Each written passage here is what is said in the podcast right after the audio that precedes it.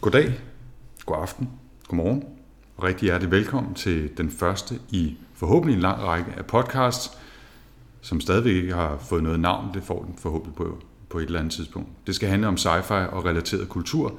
Jeg hedder Anders Høgh Nissen. Jeg hedder Jens Boder. Velkommen til. Ja. Jens, hvad er det for en bog, vi skal tale om i dag? Jamen, vi skal snakke om en, øh, en bog fra 1987. En uh, lidt obskur sci-fi roman. Uh, det er i cyberpunk-genren, og så tænker alle jo William Gibson. Men det er det ikke. Det er George Alec Effinger, When Gravity Fails. Så. Præcis. Og hvornår er den fra? Den er fra 87. Den er fra 87, så lidt efter øh, cyberpunk-klassikeren Neuromancer, Neuromancer der kom 84. i 84. Ja. Men sådan cirka samme område. Ja. Og vi talte faktisk også lige om, øh, før vi åbnede for mikrofonen, at det ikke så lang tid efter Blade Runner for eksempel. Nej, 82. Øh, og Aliens, den kom jo helt tilbage i øh, 79, så vidt jeg husker. Ikke? kom i Alien 79, kom i 79, ja, Aliens. Terminator i 1984. Ja, så det er en, det er en virkelig det er en prægnant tid, ja, Ja. den her bog kommer i, hvis jeg må øh, svinge mig lidt højt op på de akademiske navler. Ikke? Ja, ja. Øhm, vi skal ikke lave alt for mange spoilers her i starten, Nej. men kan man lige sætte scenen? Hvad er det for en, hvad er det for en verden? Hvad er det for et plot, vi træder ind i her? Jamen altså, vi er jo i Mellemøsten. I, øh, det er noget, der minder om det 22. århundrede, tror man nok. Mm. Øh, det bliver aldrig helt forklaret. Vi er heller ikke helt sikre på, men det er en stor mellemøstlig by. Så jeg forestiller mig et eller andet Syrien, eller øh, et eller andet sted i Irak, eller Jordan, eller sådan noget. Der er en eller anden by, og vi er i sådan et, hvad skal man kalde det, øh, gedulgt øh, latinerkvarter, der hedder Budayin, som øh, ligger midt i den her by, og det er altså et rigtig skummelt kvarter. Det starter med at fortælle om, hvor, hvor, hvor godt at det er, at Budayin ligger, hvor det ligger, fordi det ligger lige ved siden af gravpladsen. Mm. Og så er, det ellers, øh, så er det ellers øh, lagt op til en tour de force i hardboiled øh, miljø fyldt med luder og lommetyve og øh, hårdkogte detektiver, som jo er øh, den person, vi følger, Marit Audran, mm. Som er vores, øh, vores protagonist, vores held, som er som skåret ud af en sci-fi version af noget Raymond Chandler eller Dashiell Hammett kunne have skrevet om. Lige præcis. Det, det er en total øh, roman noir, øh, Humphrey Bogart øh, bog i virkeligheden. Ikke? Fuldstændig. fuldstændig. Øh, med alle klichéerne i virkeligheden. Ikke? Det er letlevende damer, det er øh, øh, hvad hedder det, øh, politimænd, som, øh, som ikke har nogen illusioner tilbage om, at verden er fucked up. Korrupte. Øh, korrupte og de er bundkorrupte, Ja. øh, og verden er styret af gangsterbosser, Ja. og vores held, som øh, forsøger at gå lidt igennem det, lidt uberørt af alting, han ender selvfølgelig med at blive hævet dybt ned i sølet, Ja. øh, og, og blive en integreret del af en verden, som han ellers har forholdt sig sådan lidt, skøjtet lidt på overfladen af, kan man sige. Selvom han bor i Budayin, selvom han er øh, en del af miljøet og frekventerer alle de hårde barer og kender alle tricksene, så er, er, har han også lidt distance til det Ja. i virkeligheden. Og det hele starter jo også meget klassisk hårdkogt roman med, at han tager imod en opgave fra en, øh, en, en øh, farlig kvinde, øh, eller en slags kvinde, kan man sige. Det vender vi tilbage til. det, mere om det senere. Ja. Øh, og, og, og, og derfra ruller det jo simpelthen for ham, og han kommer... skal ikke, ikke fortælle for meget om slutningen nu, men øh, det, det, øh, det, øh, det, det udvikler sig til mere, end han lige havde regnet med. Ingen tvivl om det. Nu har vi jo allerede afsløret, at det er meget film noir så, så vi overrasker næppe heller nogen ved at sige, at han får nogle gevaldige stryg Nej, han får en tæsk. gang imellem, og det, det, det er ikke altid, han opfører sig super kompetent. Nej, nej. Øh, han kaster sig nogle gange hovedkuls ud i nogle øh, udfordringer, som man nok havde skulle lade ligge, men det kan vi også øh, eventuelt vende tilbage til. Det der, og det, der er lidt spændende ved, ved den her hovedperson, Marit her, det er jo, at han er, øh, han er, han er også fortællerstemmen, og han øh, bevæger sig rundt i den her univers. Og det, der er lidt specielt ved det her univers, det er jo, at det foregår i, i det her 22. århundrede. Og folk i det 22. århundrede, de gør nogle andre ting, end vi gør. Øh, de her mennesker, de, øh, de har alle mulige øh, implantater i hjernen, der gør, at de opfører sig på mystiske måder. Og det, der er helt specielt ved vores øh, hovedperson, det er, at han har ingen af de her implantater. Mm. Han bevæger sig sådan fuldstændig øh, i en verden af, af mennesker, der plukker. Man snakker om det, der hedder moddies, og det, der hedder daddies i den her bog. Ikke? Og en moddy, det er sådan et modul, du sætter ind, der, tager, der, der simpelthen giver dig en ny personlighed. Mm. En daddy, det er så et eller andet med, at du kan lære noget ekstra sprog, eller det, det en mindre justering af din hjerne. Ikke? En add-on. En ja. add-on, ikke? Mm. Og noget af det første, det er, at man, altså, film, eller filmen siger, bogen starter jo simpelthen i den her bar, Cheeries øh, bar, hvor at øh, hende her, øh, Amazon-kvinde, øh, som, som sådan, stammer fra et eller andet afrikansk øh, menneskeæder øh, folk. Hun, øh, hun øh, hvad hedder det, serverer drinks fra, fra, øh, fra Madrid, Madrid her, og hvad hedder det, øh, og snakker jo så om, at hun lige har fået den nye Honey Pilar øh, Modi, mm. og som øh, hun jo nok kunne forestille sig, at øh, hun, hun kunne egentlig godt øh, tænke sig at, at teste den af sammen med Marit her. Mm. Ja, fordi det der er med de her øh, modis, det er jo, at den, som, som plukker sådan et modul ind, får fuldstændig den personlighed, som, øh, som ligger i modulet. Mm. Og det kan så være Honey Pilar, som er sådan en totalt oversexet øh, pornostjerne, mm. øh, som, som kan øh, hvad det, løfte sex til helt nye højder, mm. øh, hvis, hvis man tager, tager det på, både for den, som har det i, og for den, som så har sex med den person, der har modulet i. Mm. Men det kan jo også være øh, folk, folk fra fiktionelle universer, hvor man på en eller anden måde har konstrueret de her personligheder. Mm. James Bond optræder for eksempel. Ja. Øhm, og det kan være, og, og Nero Wolf, øh, detektiven Nero Wolf, øh, optræder også som sådan et, add-on, som vores held øh, faktisk prøver på et tidspunkt. Øhm, men det kan også være, altså, som, som sagt, være virkelige personer. Mm. Øh, og øh, der er forholdsvis meget fokus på sex, ja. har jeg indtryk af, med de her øh, daddies. Ikke? Jo, det er det, der er så skønt, fordi... Eller mods, mener skønt, ja. Noget af det, jeg synes er utrolig godt set af Avenger her, det er jo, at, at sådan noget øh, teknologi her vil jo lynhurtigt blive brugt til noget med porno.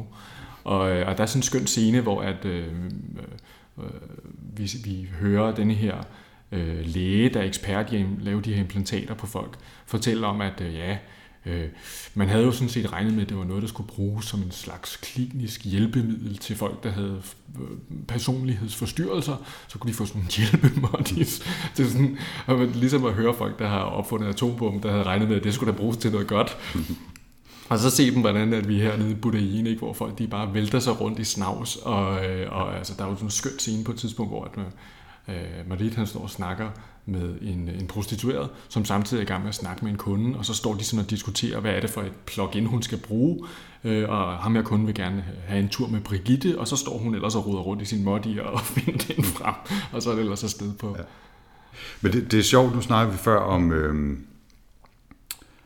om den her tid, hvor, hvor øh, When Gravity Fails kommer i midten af 80'erne, hvor der er masser af andre af øh, science fiction historier, både på film og, og i bøger, som er blevet totale klassikere. Mm. Øhm, og i, i Blade Runner, en, en film, som den her bog minder utrolig meget om ja. inde i mit hoved, øh, også på grund af detektivhistorien i det ja, ja. og så videre, ikke?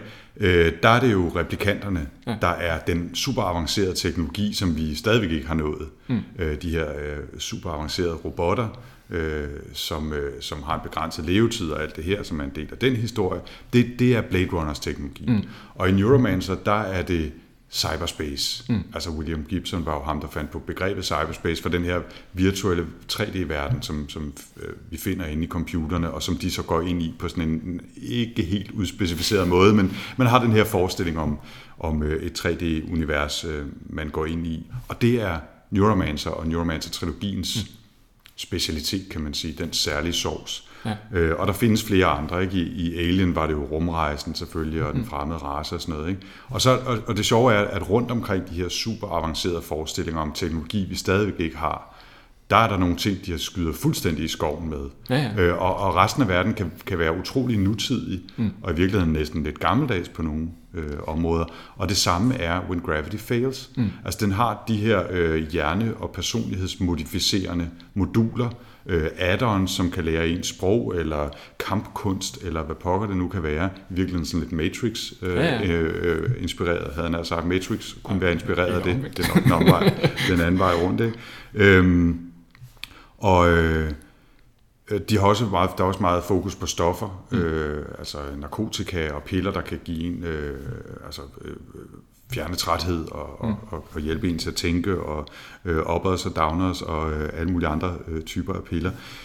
Men computerteknologien, og, og, og det vi i dag jo har øh, alle sammen, ikke, med smartphones og tablets og netadgang alle vegne og sådan noget, det er jo nærmest fraværende. Ja, fuldstændig. Og det er altså, jo meget sjovt, hvordan øh, nogle ting er super avancerede, og nogle andre ting overhovedet ikke er der, og vi taler altså jo øh, 100-200 år ude i fremtiden i virkeligheden. Ikke? Ja, ja, altså det, det er jo... Øh, altså, der er sådan en fantastisk scene, hvor at, øh, at, at, øh, at øh, Marit han har fået adgang til en computer, så han kan slå op i databasen på politistationen. Ikke? Altså, og man kan næsten se sådan en dansk, hvad hedder det, politibetjent sidde der med to pegefingre og taste ind og slå op en eller anden forbryder i et eller andet forbryderkartotek. Ikke? At, og, og de her mobiltelefoner, de har, de kan altså ikke andet end at ringe. Altså, det, det er det, man kan. og ja. altså, også, altså, jeg tænker jo, hvis, hvis derude i fremtiden, altså overvågningsteknologi og hele sådan noget politi, øh, teknologi er jo fuldstændig fraværende. 1987 var det første år, hvor man nogensinde øh, øh, dømte nogen for noget på grund af sådan noget DNA-test. Øh, altså alt det der moderne øh, teknologidrevne politiarbejde, det er fuldstændig væk i det her. Ja. Det her, det minder om et eller andet fra 50'erne. Altså. Men det er jo så fordi... Øh og det har været det fulgte mig igennem hele bogen, som jeg også sagde til dig før, øh, før vi gik i gang her, at øh, hovedbetjenten, politimanden, han hedder Ocking, mm. øh, og jeg, jeg kunne jo ikke andet end se Jens Ocking for mig. Nej, øh, en gang strømmer. En gang strømmer, og så må det hele jo være lidt gammeldags og pegefinger ja, ja. på tastaturet ja. ikke? Og sådan er deres politiarbejde også. Ja. Øh, og de er jo, øh, som, som du også sagde tidligere, Jens, de er jo bundkorrupte og, øh, ja, og øh, inkompetente mange af dem, mm. og øh, øh, fungerer i virkeligheden ofte mere som en slags stikkeranddreng for, for gangsterne, mm. øh, de her mellemøstlige gangster, øh, end, end som egentlig politifolk. Ikke? En, en anden sådan spændende teknologi i den der, øh, første gang jeg hørte på den her bog omtalt, var det sådan lidt, øh, øh, nå. Men altså, når man læser den her, øh, stort set næsten alle kvindelige øh, personager i den her bog, at der er nogle undtagelser, mm. men stort set alle kvinder i den her bog, det er mænd, som har fået foretaget sexskifteoperationer. Mm og så er blevet fuldstændig moddet, fuldstændig op også. Mm. Altså, der er sådan en scene, hvor han beskriver, hvordan at man sidder der hos, hos uh, sådan en, uh, en kirurg der, og så vælger man ligesom, jeg vil godt have de her patter, jeg vil godt have den her hofte, og, og så vil jeg godt lige, og så går de i gang med at barbere lidt af ens adamsæble, og så bliver man altså det, det eneste, der nogensinde, øh, det der gør, at man så kan genkende de her, det er jo fordi, at hænderne og fødderne kan man ikke så godt lave om på, fordi det er så komplekse ting. Ikke? Altså, det sjove er, at, at alt andet kan man lave om fuldstændig, ja. så, der er, så man ikke øh, mærker eller ser eller føler noget som helst. Ja. Men hænder og fødder, det er åbenbart, det er åbenbart det. Uha, det er ikke så nemt. Det, det er ikke så nemt. Men det er, men, men det er nemlig ret sjovt, at, at det er meget få mennesker, udover øh, Marit, vores, vores hovedperson, øh, og så øh, i virkeligheden nogle af de andre mænd. Øh, mm.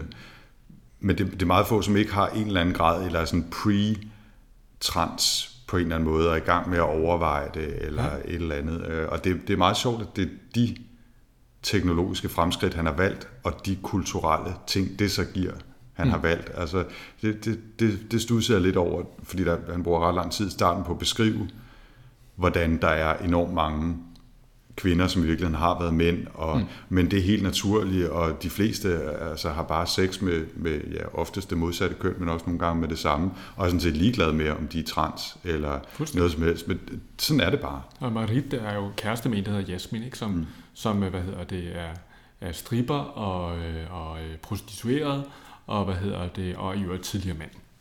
Ja, og, og, men som i øvrigt også opfører sig fuldstændig som en kvinde, eller ja, ja. i hvert fald om sådan sin populære ja. øh, litterære opfattelse af en kvinde i den type noir-romaner. Ikke? Altså, ja. hun er sådan lidt, øh, hun er sådan lidt øh, sexfixeret og en lille smule øh, enfoldig, har jeg lyst til at sige, eller sådan meget ensporet i hvert fald i mm. forhold til dem. Hun, øh, hun striber, hun, hun øh, kommer for sent på arbejde, og og så brækker hun så lidt til lidt ekstra drikpenge, så hun, så hun kan betale den bøde, hendes chef har givet hende, og så kommer hun lidt op og skændes med, med Marit, øh, øh, når, han, når han har lavet ballade, og, og, og så har de lidt sex, og så kører de igen. Ikke? Mm. Altså det er lidt sådan det liv, de lever i virkeligheden. Ikke? Ja.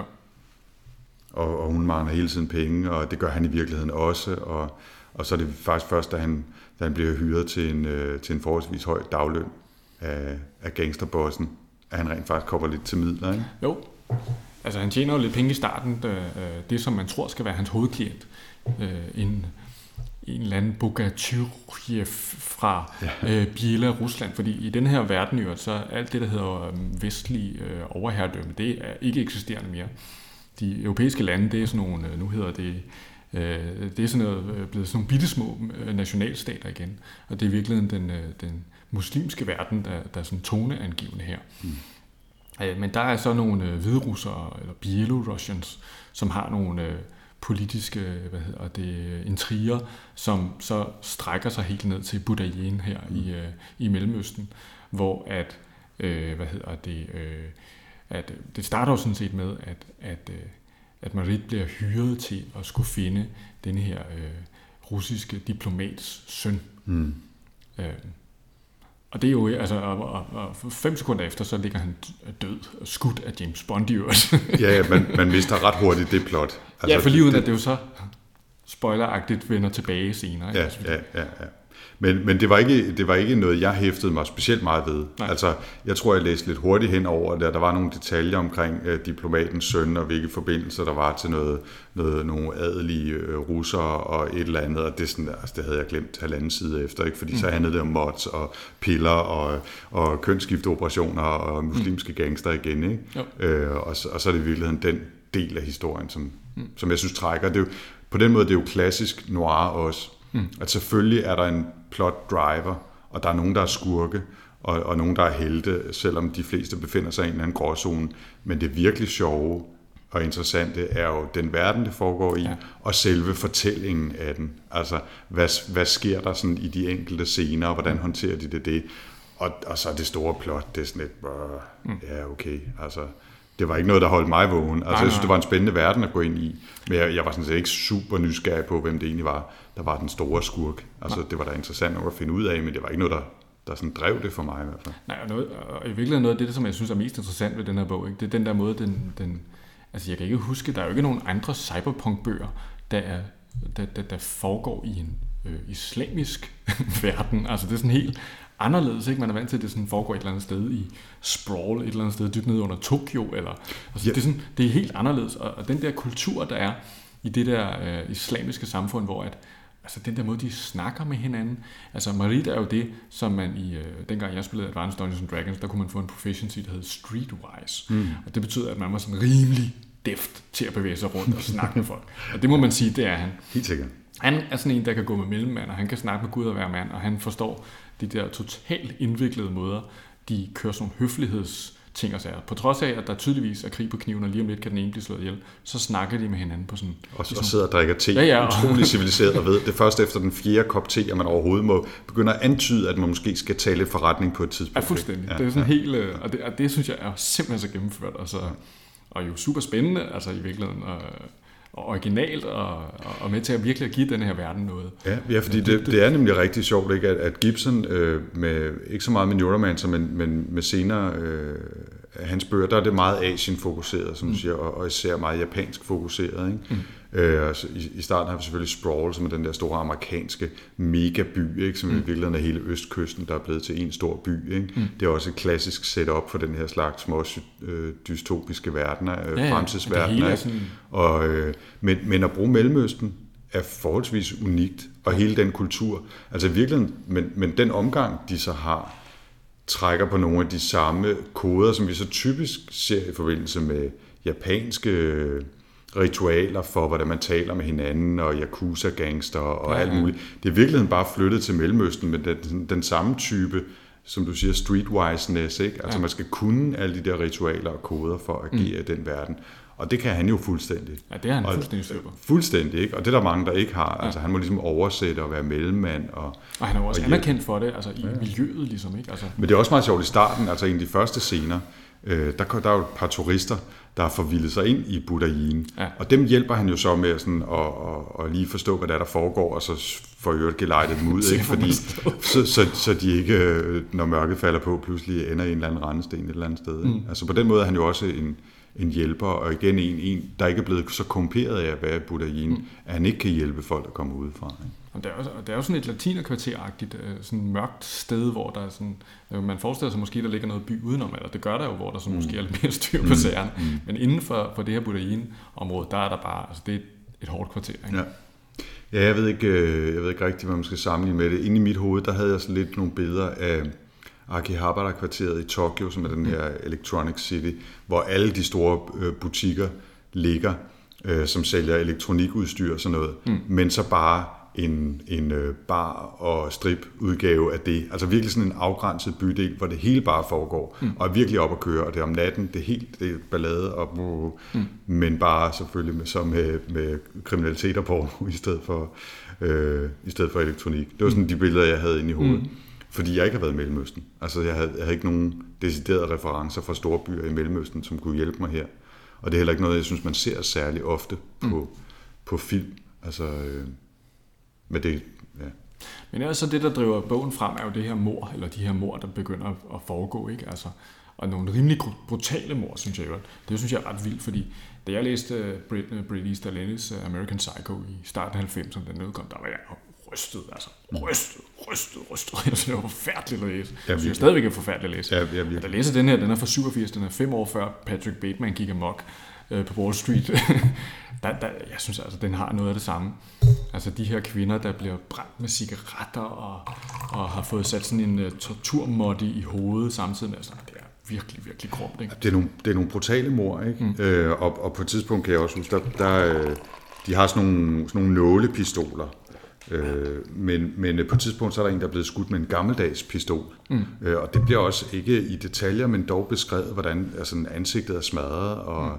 og der er blod alle vejen, og hjernemasse flyder ud og sådan noget. Ikke? Mm. Altså, det er sådan ret brutalt. Altså, ikke nødvendigvis noget, man har lyst til at se mm. på filmpenslet ud. Det er øh, altså også mere brutalt, end man er vant til at støde på. Det, det er typisk noget med, så er de blevet skudt, eller også så har de fået tæv, men, men kan gå, altså har måske ikke brækket et ribben eller sådan noget. Mm. Ikke? Altså, men her, der, der bliver altså virkelig gået til stålet. Ikke? Nej, det er ikke, det er sådan noget med, ja, det er sådan noget, det er sådan noget, det er sådan nogle øh, ting, som man måske vil sige, altså nu om dagen, der er vi meget vant til, at, at når der er nogen, der bliver slået ihjel på film, ikke, så hvis det virkelig skal have noget effekt, ikke, så er det nogle grusomme mord, ikke? Jeg synes, jeg, der har han lidt forud for sin tid. mm, mm. Men, men så, altså, det er jo ikke sådan... Øh, det er jo ikke udspekuleret udpenslet, det er bare meget brutalt. Ikke? Mm. Altså, det er, jo, det er virkeligheden der, den ligger. Ja. Men, men, men igen synes jeg, altså hele den der verden, og fordi den foregår i Mellemøsten, er den ret unik. Mm. Og så er der de der teknologier, som er ret unikke, og det er altså noget af det, der er med til at løfte den her, mm. som skal være, altså jeg synes, den var underholdende, og sådan noget, men den er også i fare for nogle gange at falde lidt for meget i en noir-kliché. Ja. Altså, der bliver virkelig trukket på nogle af de der klassikere med med hele setup'et med, med de kriminelle og luderne, og, og han, kan, han er streetwise, og han kan det hele, men han får også tæv, og, og så, så vågner han op og har ondt alle vegne, og, mm. og man, man kan næsten høre øh, Philip Marlowe voiceoveren en gang imellem, ikke? Altså, ja, ja. Øh, der var seks skarpe skud inden for vesten, øh, fem i revolveren og en i glasset, eller et eller andet. Altså det er sådan, ja. Man kan næsten høre den der, ikke? Jo, jo. Øhm, og, og det er jo fint nok, fordi det foregår i den verden, men hvis der havde været lidt færre innovative teknologier og lidt færre spændende takes i det mellemøstlige element og i, øh, hvordan plottet udruller sig, skal jeg ikke sige for meget nødvendigvis, men så, altså, så var det blevet en kliché, ikke? Jo, men helt sikkert. Altså, der hvor jeg tænker, at den her bog bliver spændende, det er jo, altså, og nu begynder vi at bevæge os mm. derind, hvor at man skal måske ikke komme med en advarsel om at sige, måske skulle man, øh, hvis læse man har lyst til at læse bogen, bogen læse bogen hvis man har lyst til at læse bogen uberørt, så skal man til at slukke nu, ikke? Ja. ja fordi øh, det der sker, det er, altså, der hvor den her bog, den vender, det er jo, hvor at Marit han får sine egne implants for første gang. Øh, og der begynder man jo virkelig at forstå, hvad Effingers pointe med, med hele den her bog er.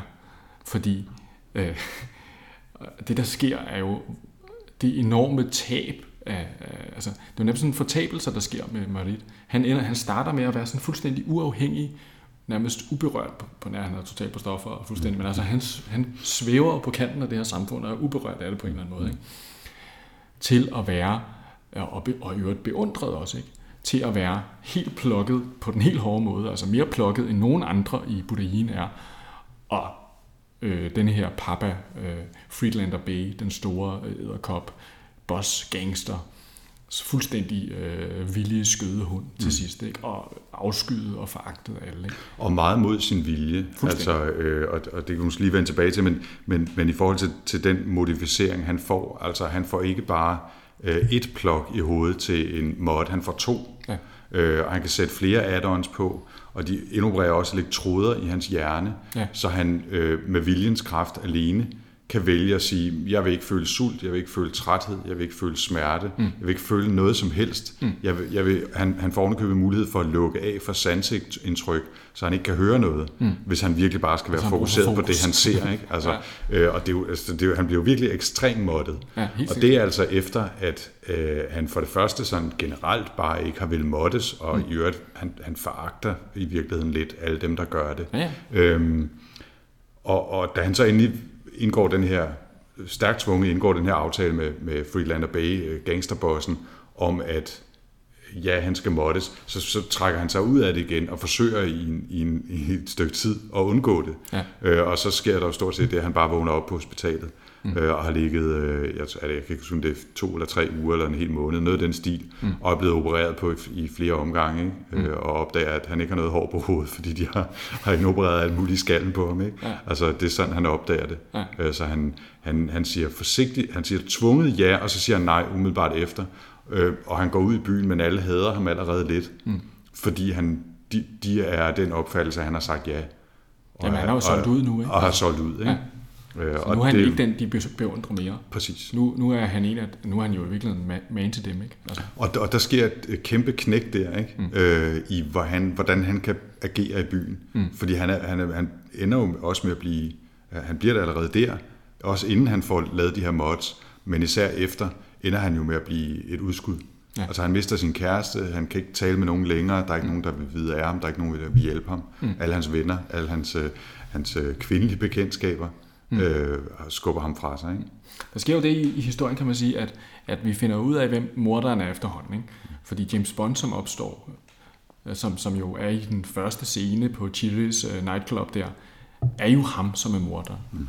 Men på et tidspunkt, så skifter den her uh, morder så sin mod ud med en anden mod, som er øh, en eller anden øh, Shani Mugadil Khan, som er en eller anden total psykomorder, som bare virkelig, virkelig gør kort proces. En, en Patrick Bateman-type ja, i virkeligheden, ikke? Rimelig klamt, ikke? Sådan noget med scener, hvor han kommer ind i hotelværelser, hvor der ligger hjerter, og der er skrevet på spejl med blod, og man forestiller sig, altså, det er ja. meget grafisk. Ja. Øhm, og for at klare ham her Khan, så skal han jo altså, så, så bliver han jo, så bliver han jo nødt til at blive moddet selv også, ikke?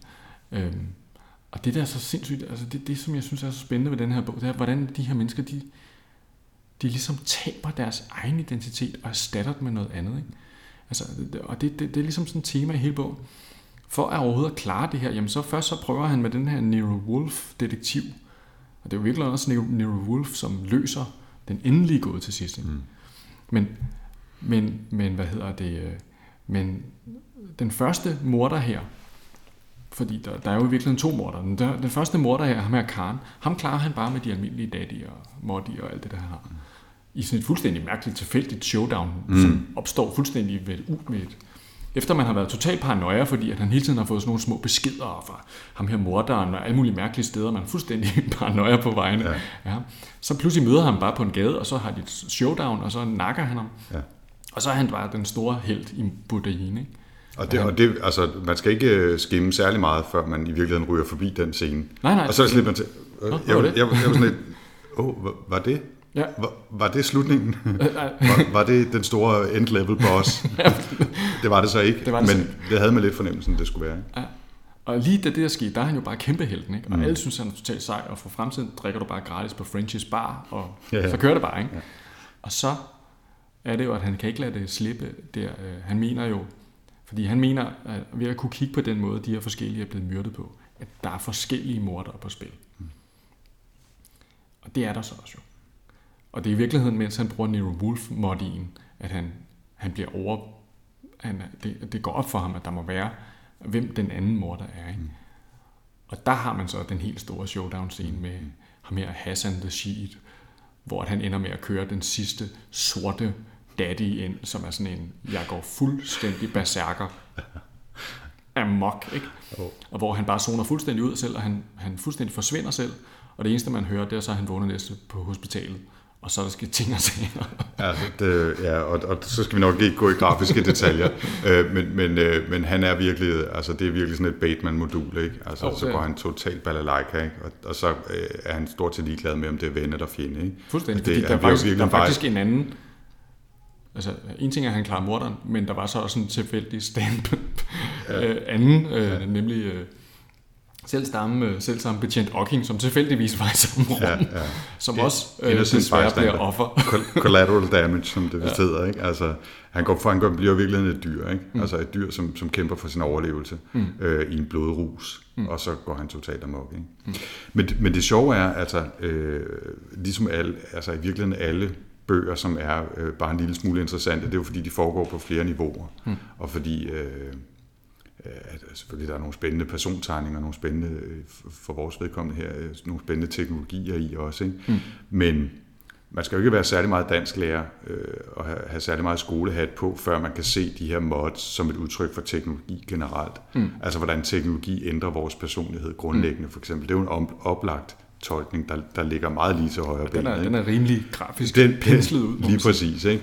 Og, og, og, og det er jo altid sjovt at, at gætte på, om, altså, hvor bevidst det har været fra Effingers side, at det var det, han ville skrive, mm. og hvor, hvor, hvor direkte han tegner analogien mellem teknologien, der øh, ændrer os fuldstændig og i virkeligheden ender i blodbad, mm. øh, og så den teknologi, han så småt har kunne begynde at se derude med, med computer og, og, og tidlig genteknologi og, og klondrømme og sådan noget, ikke? hvad der nu mm. ellers dukkede op der i 80'erne. Ikke? Mm. Øhm, eller om han også lige så meget bare har været ude på at, at fortælle en god historie i virkeligheden. Mm. Ikke? Altså, men, men det er i hvert fald en oplagt tolkning, når vi nu taler teknologi og det her plot og de personlighedsændringer, du taler om. Ikke? Jo, fordi jeg synes, det, det, det, det er sådan det, som er sådan, jeg, på mange måder den lidt spændende streng i det her. Det er, en ting er, at Marit, han ændrer sig så meget, ikke fra at være sådan selvstændig og, og have sin egen hjerne, om man så må sige, hvor det er hans egne tanker, mm. ud over alle de stoffer, han tager. Ja, det, der er lige det, det også sådan, der er hele, hele vejen igennem er der sådan nogle små ting til det, ikke? Altså når han har haft sex med Jasmin der, og hun øh, vil gerne lige, de kalder det altså, de der øh, lavsociale folk, de kalder det jamming. Mm. Vi kan jamme hele natten, ikke? Så, ja. når, de har, de, når de har jammet der, ikke, så siger han, så siger han, at ah, nu skal du lige vente lidt med det der modul der, fordi nu skal vi lige nyde det, der hedder The Afterglow og sådan noget. Og Jasmin, hun er bare sådan, ah, nu skal, altså, du må være gammel, altså, du er gammel mand og sådan noget. Nu skal vi jamme igen, ikke? Ja. Altså det der fast food, øh, overfladisk, øh, altså det, det, det, det, som jeg egentlig synes er meget sådan spændende, det der med, hvordan er de her folk, der har fået foretaget de her, de lever også bare sådan underlige, underlige sådan, øh, skyggetilværelse. Jeg synes, det er meget fint beskrevet der, hvor i den første scene, hvor han selv prøver en moddy, og det er den her Nero Wolf moddy. Mm. Og lige pludselig bliver, bliver det sådan meget, meget flot skrevet faktisk, hvordan at lige pludselig går man fra at føle, at man følger Marit her, så lige pludselig er det Nero Wolf og hans tanker, der fylder bogen op, og det hele står så skrevet med kursiv i stedet for. Og det er meget enkelt, men, men man føler virkelig, hvordan at Marits egen personlighed nu ligger på en lille bitte hytte, eller hylde, om bagerst i hovedet. Og nu er der altså en stor, fed detektiv, som øh, har tænkt sig at køre øh, hans regning på øh, gule silkeskjorter og, og fine blomster tårnhøjt op. Ikke? Mm. Altså så længe at det her øh, måtte sidde i. Ja. Og der var også sådan en scene, hvor ham der, han, en af hans venner, eller venner, kan man sige, altså Haf Hadjer, der, hvad hedder det, øh, på et tidspunkt slår en mand ihjel, fordi han har sådan et, øh, den dag har han lige sådan et butch, øh, mm. jeg, jeg er den vilde øh, øh, testosteronmand måtte i. Ikke?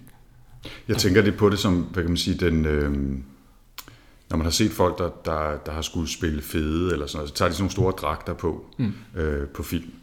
Øhm, og jeg tænker lidt på det som sådan den personlighedsmæssige udgave af det, ikke? Altså fordi hele deres øh, opførsel ændrer sig, hele deres måde at agere på ændrer sig osv. Ikke? Mm. Altså det er sådan lidt, det er virkelig den der personlighedsændring. Det er svært at forestille sig, når man ikke er i det, mm. men det bliver jo, det er faktisk en utrolig flot scene i, i bogen, synes jeg, mm. og virkelig godt beskrevet, mm. øh, hvor meget af, af, af resten af bogen er virkelig fuldstændig ved livet landevejen mm. øh, beskrevet, altså med meget mere fokus på historie end på stil, synes jeg. Mm.